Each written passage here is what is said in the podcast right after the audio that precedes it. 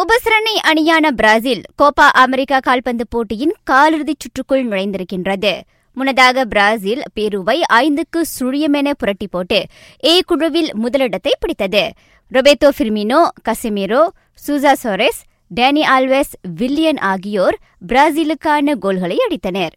மற்றொரு ஆட்டத்தில் வெனசுவேலா மூன்றுக்கு ஒன்று என பொலிவியாவை தோற்கடித்தது.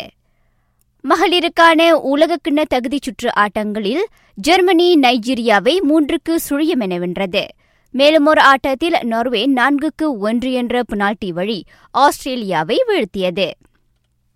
தென்கிழக்காசிய நாடுகள் ஈராயிரத்து முப்பத்து நான்கு உலக கிண்ணத்தை கூட்டாக ஏற்று நடத்தக்கூடும் என தாய்லாந்து கோடி காட்டியுள்ளது. ஈராயிரத்து இரண்டாம் ஆண்டு அப்பிரசித்தி பெற்ற கால்பந்து போட்டியை கூட்டாக ஏற்று நடத்திய ஆசிய நாடுகளாக ஜப்பானும் தென்கொரியாவும் திகழ்கின்றன. தேசிய வீரர் சுங் ஜூவென் மலேசிய அனைத்துலக பூப்பந்து போட்டியின் ஆடவருக்கான ஒற்றையர் பிரிவில் இறுதியாட்டத்துக்கு முன்னேறியுள்ளார். இறுதியாட்டத்தில் அவர் சியம் ஜுன்வேயை சந்திக்க உள்ளார். முன்னணி வீரர் ராஜர் ஃபெடரர் ஹலி பொது டென்னிஸ் போட்டியின் இறுதியாட்டத்துக்கு தகுதி பெற்றுள்ளார்.